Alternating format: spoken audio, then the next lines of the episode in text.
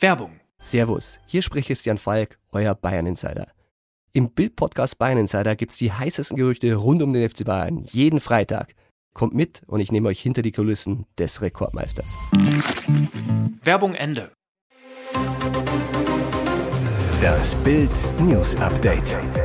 Es ist Sonntag, der 6. August und das sind die Bild-Top-Meldungen. Tote und Vermisste nach Unwettern in Slowenien. Damm gebrochen, mehrere Dörfer evakuiert. Lost Profits-Sänger vergewaltigte Babys. Pädophiler Rockstar im Knast abgestochen.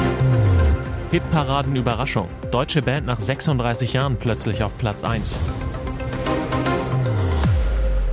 Tote und Vermisste nach Unwettern in Slowenien. Damm gebrochen, mehrere Dörfer evakuiert. Slowenien erlebt die schlimmsten Fluten seit Jahrzehnten. Eingestürzte Brücken, Erdrutsche, Menschen, die sich auf Dächer retten. Slowenien kämpft mit den Folgen heftiger Unwetter. Zwei Drittel des Landes sind betroffen, in Teilen Österreichs und Kroatien werden weitere Überschwemmungen befürchtet. Im seit zwei Tagen von schweren Überschwemmungen heimgesuchten Slowenien ist es am Samstagabend zu neuen Notfällen gekommen. Im Osten des Landes brach ein Damm zum Schutz vor Hochwasser am Fluss Mur.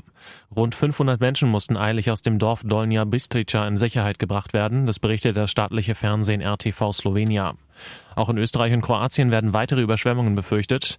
Weitere neun Ortschaften seien wegen des Dammbruchs an der Mur gefährdet, sagte der Kommandant des Katastrophenschutzes Retko Sestan.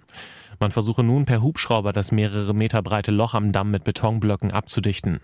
Nach Angaben von Hydrologen steigt der Pegel der Mur an ihrem österreichischen Oberlauf bei Graz. Unterdessen dauerten in anderen Landesteilen Sloweniens die Rettungs- und Aufräumarbeiten an. Wegen eines befürchteten Erdrutsches nahe der österreichischen Grenze wurden Bewohner an mehreren Orten am Fluss Meza vorsichtshalber in Sicherheit gebracht. Das berichtete die slowenische Nachrichtenagentur STA am Samstagabend. Lost Profits Sänger vergewaltigte Babys. Pädophiler Rockstar im Knast abgestochen. Er missbrauchte Säuglinge, blies einem Kind Crystal Meth ins Gesicht und sammelte Tierpornos. Lost Prophet-Sänger Ian Watkins ist überzeugter Pädophiler und zeigte für seine Taten keine Reue. Jetzt wurde er selbst zum Opfer von Gewalt. Der Rockstar schwebt in Lebensgefahr, wie der britische Mirror berichtet. Denn er wurde von Mithäftlingen im Gefängnis von Wakefield brutal attackiert. Insassen hielten ihn laut der Zeitung am Samstagmorgen als Geisel, misshandelten den verurteilten Sexualstraftäter. Er soll Stichwunden und Schläge erlitten haben und wurde erst nach sechs Stunden von Justizbeamten befreit. Jetzt kämpfen Ärzte im Krankenhaus um das Leben des Musikers. Warum seine Mitinsassen auf ihn losgingen, ist noch unklar. Watkins gestand 13 Fälle von sexuellem Missbrauch an Kindern unter 13 Jahren und den Besitz von Kinder sowie Tierpornografie. 35 Jahre Haft. Besonders grausam, mit Watkins wurden zwei Mütter verurteilt, die ihrem Idol ihre Säuglinge zum Missbrauch angeboten hatten. Die weiblichen Fans kassierten Gefängnisstrafen in Höhe von 14 bzw. 17 Jahren. Ian Watkins erklärt die Taten mit seiner Drogensucht. Er sei zu dem Zeitpunkt starker Konsument von Crystal Meth und nicht Herr seiner Sinne gewesen. Hitparaden-Überraschung. Deutsche Band nach 36 Jahren plötzlich auf Platz 1. Mit Won't Forget These Days gelingt Fury in the Slaughterhouse 1990, drei Jahre nach der Bandgründung in Hannover, der erste Mini-Hit. Die Brüder Kai und Thorsten Wingenfelder werden mit Rainer Schumann, Christoph Steinschneider und Hannes Schäfer von da an zu einer der wichtigsten deutschen Rockformationen der 90er Jahre. Doch erst jetzt, nach einer bewegten Geschichte, stehen sie ganz oben. Fury, wie die Fans die Band kurz und liebevoll nennen, sind mit ihrem neuen Album Hope auf Platz 1 der Albumcharts eingestiegen. Sänger Kai Wingfelder jubelt auf Facebook. Wir drehen am Rad. Die kleine Kellerband aus Hannover, die damals davon geträumt hat, mal in die Charts zu kommen. Jetzt, knapp 5 Millionen Alben später, die erste Nummer 1. Sein Bruder Thorsten ist leicht gerührt und auch ein wenig geschüttelt. 2021 erscheint mit Now das erste reguläre Album der Furies seit 13 Jahren und schafft es auf Platz 2 der Charts. Nun haben sich Fury in the Slaughterhouse noch einmal verbessert. Die laufende Open-Air-Tournee ist in vielen Städten ausverkauft. Für Thorsten Wingfelder eine großartige Reise, die noch viele Jahre weitergehen soll. Moskau Sportdirektor plaudert es aus. Schnappt sich Werder diesen Linksverteidiger? Werder Bremen will unbedingt noch einen Linksverteidiger verpflichten. Nach dem Abgang von England-Talent Lee Buchanan nach Birmingham hat diese Position für die Bremer Verantwortlichen höchste Priorität. Jetzt könnte Bewegung reinkommen. Offenbar ist Werder an einer Verpflichtung von Naye Tignisian von Lokomotive Moskau interessiert. Sportdirektor Dimitri Ulyanov plaudert gegenüber dem russischen Portal Match TV aus dem Nähkästchen.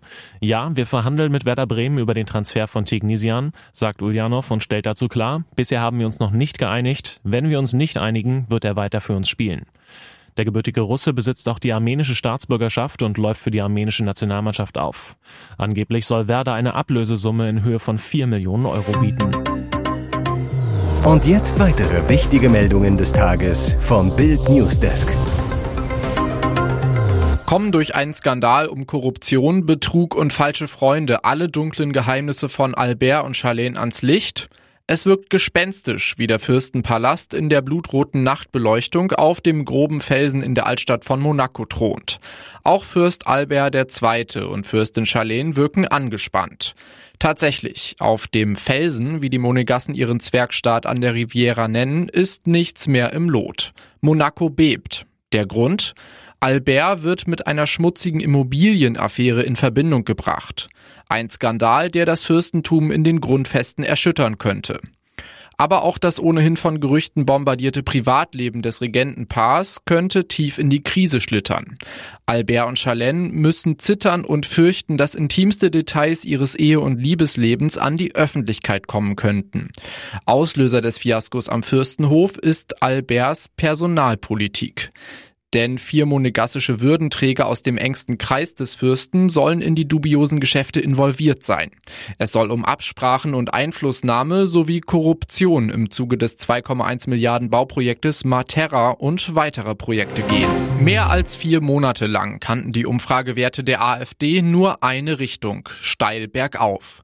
Dieser Trend ist vorerst gestoppt. Im aktuellen Sonntagstrend, den das Meinungsforschungsinstitut INSA wöchentlich für die Bild am Sonntag erhebt, kommt die rechte Partei in dieser Woche auf 21 Prozent. Das ist ein Prozentpunkt weniger als in der Vorwoche und der erste Rückgang seit März dieses Jahres. Damals lag die AfD noch bei 15 Prozent. Die AfD tagt zurzeit in Magdeburg, stellt dort auf einem chaotischen Parteitag ihre Kandidaten für die Europawahl 2024 auf. Spitzenkandidat wird der EU-Abgeordnete Maximilian Krah, der bereits zweimal wegen Fehlverhaltens aus seiner eigenen Fraktion ausgeschlossen wurde. Leichte Gewinne im Sonntagstrend gibt es für die Kanzlerpartei SPD, wenn auch auf niedrigem Niveau.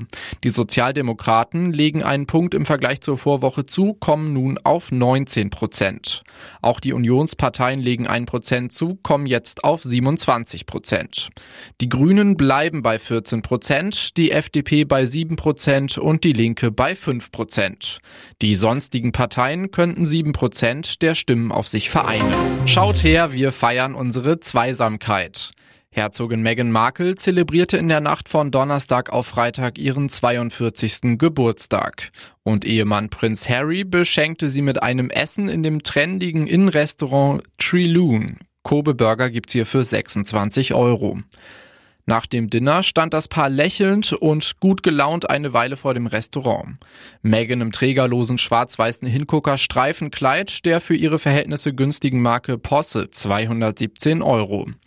Dazu kombinierte sie ihre geliebte Kalt-Gaia-Tasche und flache schwarze Riemchensandalen. Der Prinz trug ein blaues Leinenhemd zu einer weißen Hose. Zuletzt hatten britische Medien von einer Krise bei den Sussexes geschrieben. Eheprobleme, geplatzte Geschäftsdeals, angebliche Spannungen hinter den Kulissen.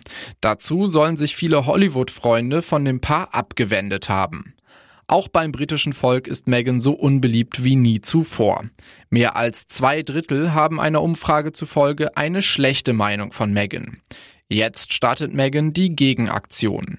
Nach Bildinformationen hatte sie gerade viele Meetings im Beverly Hills Hotel nur sechs Autominuten von ihrer Agentur William Morris Endeavour entfernt, wo sie seit Anfang 2023 unter Vertrag ist. Hollywood PR-Agentin Marla White zu Bild.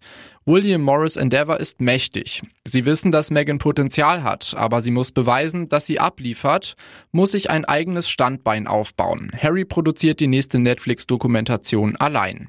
Deshalb ist der Paarmoment nach dem Essen so wichtig für die Sussexes. Die Botschaft von Harry und Meghan, nix Krise, uns geht's ganz super. Ihre Liebe tut ihnen sichtlich gut. Showlegende Thomas Gottschalk und seine Partnerin Karina Mross urlauben derzeit auf der Partyinsel Ibiza. Bei Instagram lässt er seine 62.200 Fans daran teilhaben und zeigt sich witzig mit Karina im durchsichtigen Pool. Auf einem anderen Bild ist das Paar in sehr farbenfrohen Outfits zu sehen. Er in einer pinkfarbenen Shorts und Shirt, sie im farblichen Partnerlook in einem Batikkleid. Beide sehen herrlich entspannt und glücklich aus. Der Entertainer sagte zu Bild, ich bin ein alter, weißer Mann, aber auf dem besten Weg, jung und braun zu werden. Nur mit der Techno-Musik, die auf der Partyinsel überwiegend in den Clubs gespielt wird, kann sich Gottschalk offenbar nicht anfreunden.